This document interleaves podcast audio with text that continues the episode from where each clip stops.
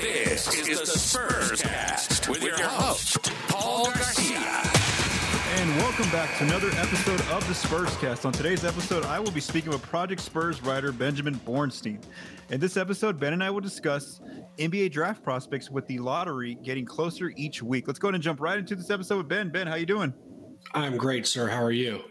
I'm doing very well myself, man. So, like I said, uh, the lottery's not until May 16th. You and I are recording on uh, April 25th, so you know a little less than a month away. But let's go ahead and jump right into this, Ben, uh, just to kind of go through some prospects. I'm going to go ahead and project uh, this screen just because there's a lot of information on here. So let's first begin with Victor Wembanyama. Obviously, you know every mock has him number one. He's still the consensus the consensus number one. Uh, we do want to note that the Spurs can fall anywhere from number one all the way through number seven in that that lottery on May 16th.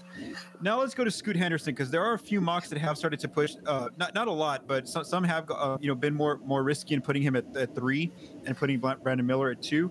So let's just say uh, the Spurs end up with the second pick. Are, are, is the, the best choice still to take Scoot Henderson there at number two? Yes, absolutely, no question. Do it. That's your point guard of the future. Don't think about it. Stop thinking. okay, uh, and then of course, uh, you know, if the Spurs end up at number three, well, then most mocks have Brandon Miller there from Alabama at six nine. Uh, what do you, where do you think there? What what you know, the Spurs are a team that has um, you know definitely you know you know they want they want the player who's really talented, but also you know we know that he has some off court issues, and that's one thing that San Antonio usually doesn't like to add to their locker room or players who come in um, with some off court issues. What do you think what the Spurs uh, might do there if they end up with number three? If they end up with number three, I am very much. Oh, man, that was tough. At three, they very well could take Brandon Miller, call it a day, and say, "We did our research. We feel good." Mm-hmm you know, everything that he said in the interview checked out, we're fine. Okay, I would, so I would I would be okay with that for the okay. most part.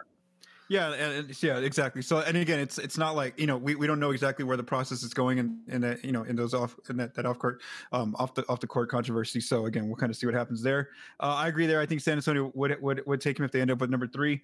Uh, now here's where it gets a little interesting. So let's just say the Spurs end up with the fourth pick. The consensus um uh pick right there is um Amen Thompson, six seven out of overtime elite. Is that still the best choice, or do you need that's where they get in the territory, maybe starting to to look at trades, you know, to go to go back in the in, in the draft? You maybe entertain some trades, and again, I've said this. Uh, I've said this with Joe Garcia a few times, um, and I, I'm pretty sure I've screamed this on Twitter somewhere. But um, like when you get to number five, that's where you have to that's where you you really start considering trades. And i would even do so at four but at four for me at four and five there's almost no difference. Okay. Um you at, at four if you're gonna if you're gonna use your pick and keep it amen thompson good with that. I'm comfortable with that. That's a six seven point guard who's going to be great defensively for you immediately. Um you well he should be. You, he's they've got some bad habits in overtime elite, but he has the athleticism, the speed, mm-hmm. the strength, all of those things to be a good defensive point guard. You just got to teach him the shooting. Um, I'm I'm going to go ahead and move to five for yeah, you. Go ahead. I know we're going to get there. Five for me, no question. Jarace Walker. If you're gonna, oh, okay. If you're going to mm-hmm. use the pick and keep it, Jarace Walker, number five. Do it. Fantastic defensive big, versatile. Will guard three or four positions for you offense is not going to hurt you at all. Um, he, he's going to provide a little bit of mid-range shooting, maybe a little bit of outside shooting um, at the power forward position. He can kind of play small ball five if you need him to. Good rebounder, good defender. Five is where I really start looking at. Let's consider some trades. And okay. if you're going to trade down, I think the only team you trade with in this draft right now is the Orlando Magic, and you are we're operating under the assumption that they are going to have their own top ten pick, and they are going to have a Bulls top ten pick. Hmm. I think. I think the Bulls pick is top four protected, if I'm not mistaken, but their likelihood of getting the number a, a top four pick is super low. Yeah. Mm-hmm. So we're operating under the assumption that the Magic have both of those picks um, and they're going to, um, they have, sorry, they have both the picks. They need to, they're going to trade up. They also have a ton of dudes on their roster that are young and they like them. So using two lottery picks for them doesn't make a whole lot of sense. So moving them Yeah. up one Mhm. or moving moving them up into the top five to just take one guy makes more sense. Okay, you know what? Now, uh, I think once the lottery's over, I'm gonna have some some um, other prospects now. Those ranges where the magic picks are gonna be, and just so that when next time I bring you on, I want you to like, you know, we can definitely dig into um, dive into those prospects. Let me ask you something though. It felt like when I did the, the, the January mock update and then also the February one before March Madness, it felt like Jarace Walker was a little bit lower, and now it feels like he's kind of like improved his his his draft status because of the tournament. Do you think that? Do you feel like that's kind of what happened, or, or maybe am I just thinking things wrong? I thought he was I thought his draft stock was improving even before March Okay. Madness. Mhm. He um he had been playing really well in conference play. It Okay. helps that they're not in a great conference. They're they're in the AAC, which is Mhm. probably like the seventh or eighth best conference in the country. Um, but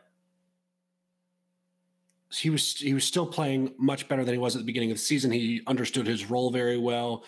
He was playing excellent defense. He was rebounding the heck out of the ball. Um, March certainly didn't hurt him. Um, his team was hurt. A lot of other guys on that team were physically hurt, and then they got hurt when they didn't get to the Final Four being played in Houston. So that was not ideal. But um, for him, great season, I think. Okay, and then uh, now I want to get into some prospects um, who are kind of like still mentioned in the top seven again. I'm, I'm, not, I'm just going to go through the list of names, then you can kind of tell me, you know, who, who do you like, or is that, are all these, are, is this spot one through? se- Yeah. I mean, yeah, you know, four through seven too high for these players. So let's begin with Cam Whitmore, six seven out of Villanova. Um, he's seventh on some mocks. Um, he's mock average is about eighth. Then we have Anthony Black, six seven out of Arkansas. Um, he's sixth and seventh on some mocks. Um, mock average is about eighth. Taylor Hendricks, eleventh, um, six nine. Um, actually, no, he's six nine.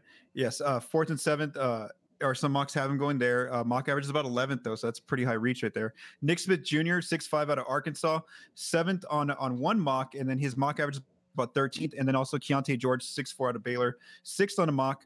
Um, mock average is about 13th as well. I'm gonna go to fix that slide that I had.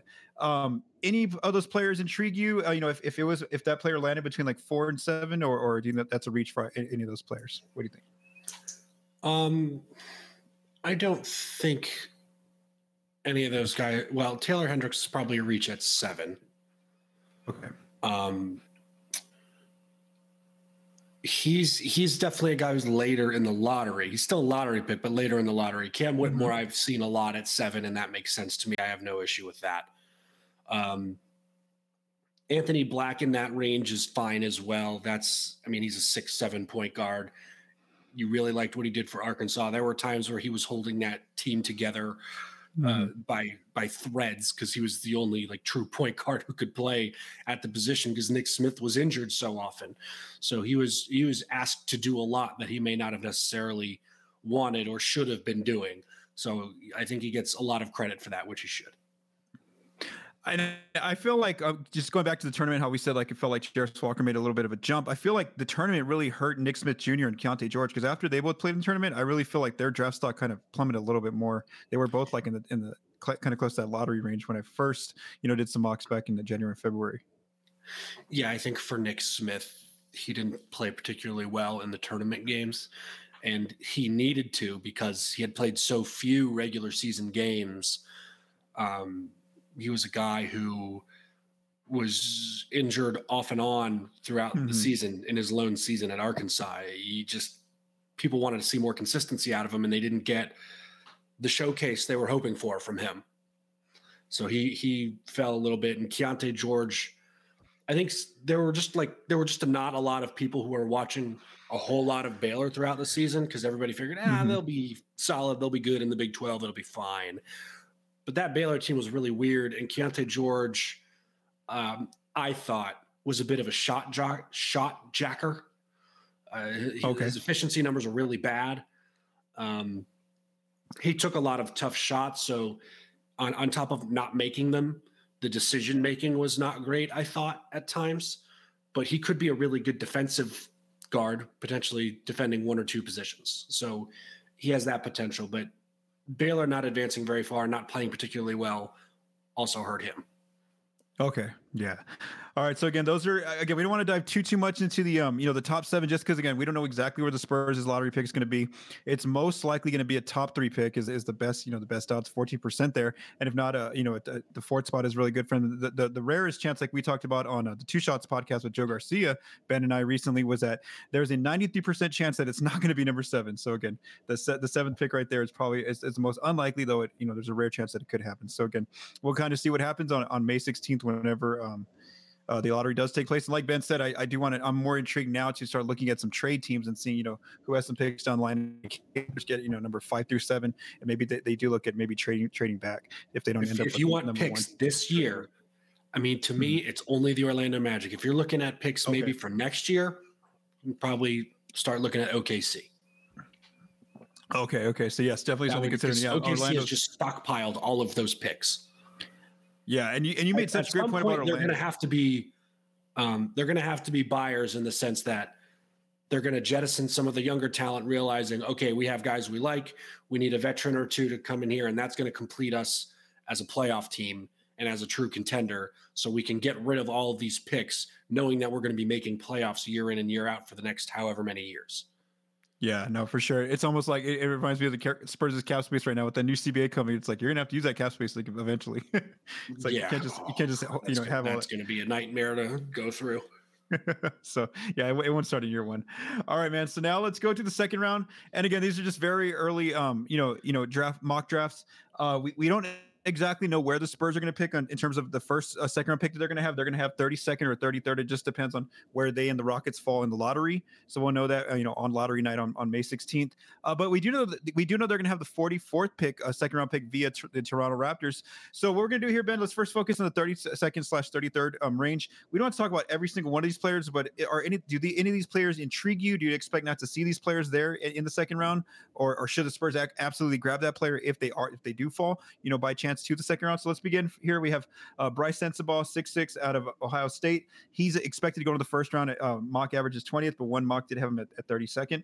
Uh, we have Dereck Lively, the second, seven one out of Duke. He's again. He's also supposed to go in the first round. Mock average is 22nd. We have Trayce Jackson Davis, six nine out of Indiana. His mock average is also first rounder, um, 28th.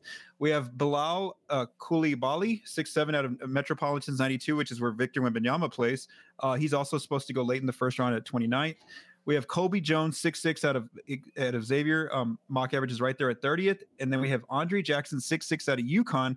Mock average is kind of right there at 35th. So that that's a player who's more realistic in terms of being right there at the 32nd, 32nd, or 33rd spot. Are do any of those players been intrigue you, and or or you know who who should the Spurs actually absolutely take if that player were to fall to 32, 33? Yeah, Brice Sensabaugh and Dereck Lively are not going to be there. They are okay, they should be so. first round locks, no question. Okay. Uh, Trayce Jackson Davis, if he falls there, take him. Um, it, people probably won't like that as much. He's basically a six nine center who doesn't shoot outside of the paint, but his rim protecting has been fantastic for Indiana. He can get whatever he wants when he's posting up. You can run a second unit offense around him. Really, is what it comes down to. Mm-hmm. Um, Bilal Coulibaly has been getting a lot of hype recently. Um, because he plays with Metro Mets 92 and, mm-hmm. and with Victor Wembanyama, and he's been playing really well. Um, so I wouldn't be surprised to see him there. That would be a solid pick. Uh, Colby Jones is a guy I personally like too, six six wing. Um, Andre Jackson, I think if he decides to stay in, okay. in the draft, I believe he uh, hired an agent but kept his eligibility. So if he decides to stay, I really like him too. That's a really good connective piece. There were times he made he made UConn run smoothly. So okay. I'm I'm I'm about that life.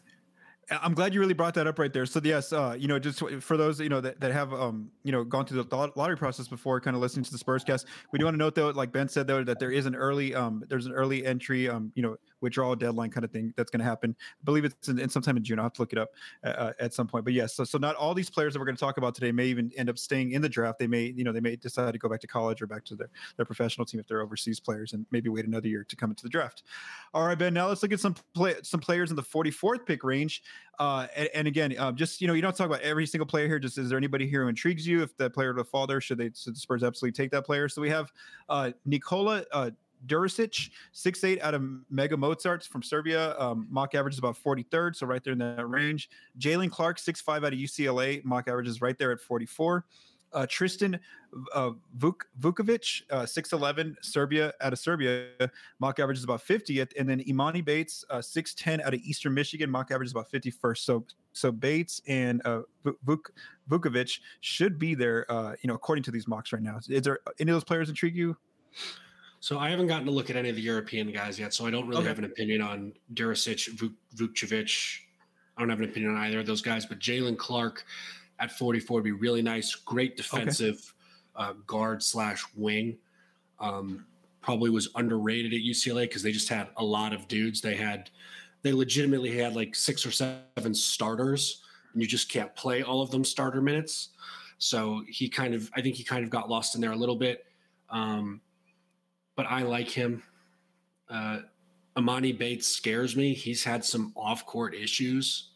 Oh, okay. Um, and he was he was really bad at Memphis and needed to get out. And I think part of it was all of that mega hype that he got going into college. And on top of that, he went a year early, which I think hurt him. And then he kind of got to go to EMU after Memphis, try and reset and he played much better and he was he was a much different player. He was a much better player but that's a guy who's also super skinny. He's going to have to put on weight at some point. Um, i actually don't even know if he's worth um, if he's worth a flyer at 44 but where you had him on your average mock at 50th i'd probably feel fine Okay. Okay. So it wasn't too much of a stretch. And then lastly, um, you know, if I actually, I, I, I meant, I meant to put this in the, uh, these players in the notes, uh, but but let's just go straight to the Project Spurs homepage. I do want to mention two of the players you, you recently wrote about, and if you kind of give the Spurscast listeners, uh, you know, just some background on these players, uh, who, and of course they can read the full profiles that that you wrote there. Um, on, on Project Spurs. So let's begin here. Uh, we have um, Isaiah Wong, and then we also have uh, Cason Wallace. I know you already talked about um, Trayce Jackson Davis. Uh, also, if you want to mention about Amari Bailey, those are three players that you recently wrote about. Do you want to say anything about those players? Yeah, Isaiah Wong, ACC Player of the Year, will score almost at will. He takes and makes difficult shots on the regular. Um, if you can get him to lock in uh, mentally on defense, he can be a good defender. Um, he didn't always care too much because Miami said, we're just going to try to outscore you um, in a lot of their games. And they did. I mean, they were the best team in the ACC. So you can get away with that. Uh, as far as Cason Wallace goes, he's the best perimeter defender in this draft, no questions. Um, the offense is okay. He's shown some flashes. I think he's capable of more because a lot of times when guys go to Kentucky, Coach Calipari doesn't feature them and he doesn't let them play necessarily the style that they would like or that would be best for them. Uh, great example of this. Uh, Karl-Anthony Towns basically never shot threes for Kentucky. Does that now as a much better Oh, yeah. offensive player. Uh, Bam Adebayo didn't do as much for Mhm. Kentucky as he's doing for the Miami Heat. So there's certainly a precedent for Cason Wallace to come out and be a much different player than what he was in college, and probably be better. And when you say he's like uh, one of the premier defenders, are you talking about like he's like one of the lockdown fen- lockdown defenders, or like one of those defenders like makes plays everywhere? It's just kind of involved in everything and blowing plays up. That's that kind of defender. I mean, definitely a lockdown guy on ball, but he shoots passing lanes pretty well and anticipates fairly well. Okay. Um, but I would I would say he's probably more known as like a, as a really lockdown on ball defender. Okay. Okay. And then uh, did you want to say anything about Amari Bailey?